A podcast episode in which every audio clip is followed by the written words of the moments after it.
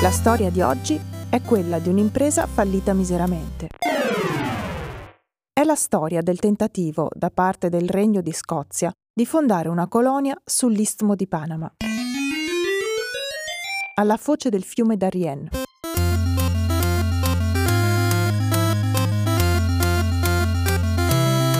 Siamo nel 1668 e l'idea dei mercanti scozzesi è quella di creare un grande impero commerciale, capace di rivaleggiare con gli inglesi, i francesi e gli spagnoli. Per finanziare l'impresa fu fondata la nuova Società di Scozia, le cui quote furono vendute alla popolazione scozzese stessa.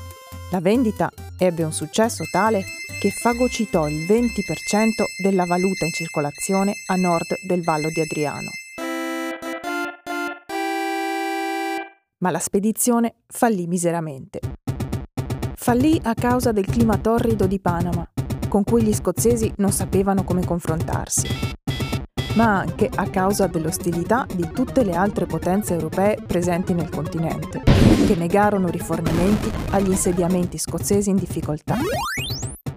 Dei 2500 colonizzatori partiti dalla Scozia, solo poche centinaia di superstiti rientrarono in patria. Game over. Il disastro economico per la Scozia fu enorme e permise praticamente all'Inghilterra di comprare l'unificazione. Nel 1707 l'Act of Union sancì l'unione tra il Regno di Scozia e il Regno d'Inghilterra e significò anche per gli scozzesi il recupero, sotto forma di sovvenzioni inglesi, di parte delle fortune che avevano perso cercando di fondare la Nuova Caledonia sul fiume Darien. Ancora oggi, l'espressione inglese Darien Scheme sta ad indicare un progetto folle, un'idea balzana.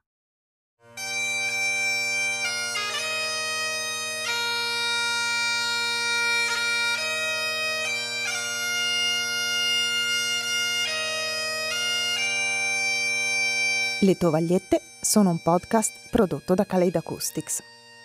Il contenuto è Farina del Sacco di Lorenzo Tognato.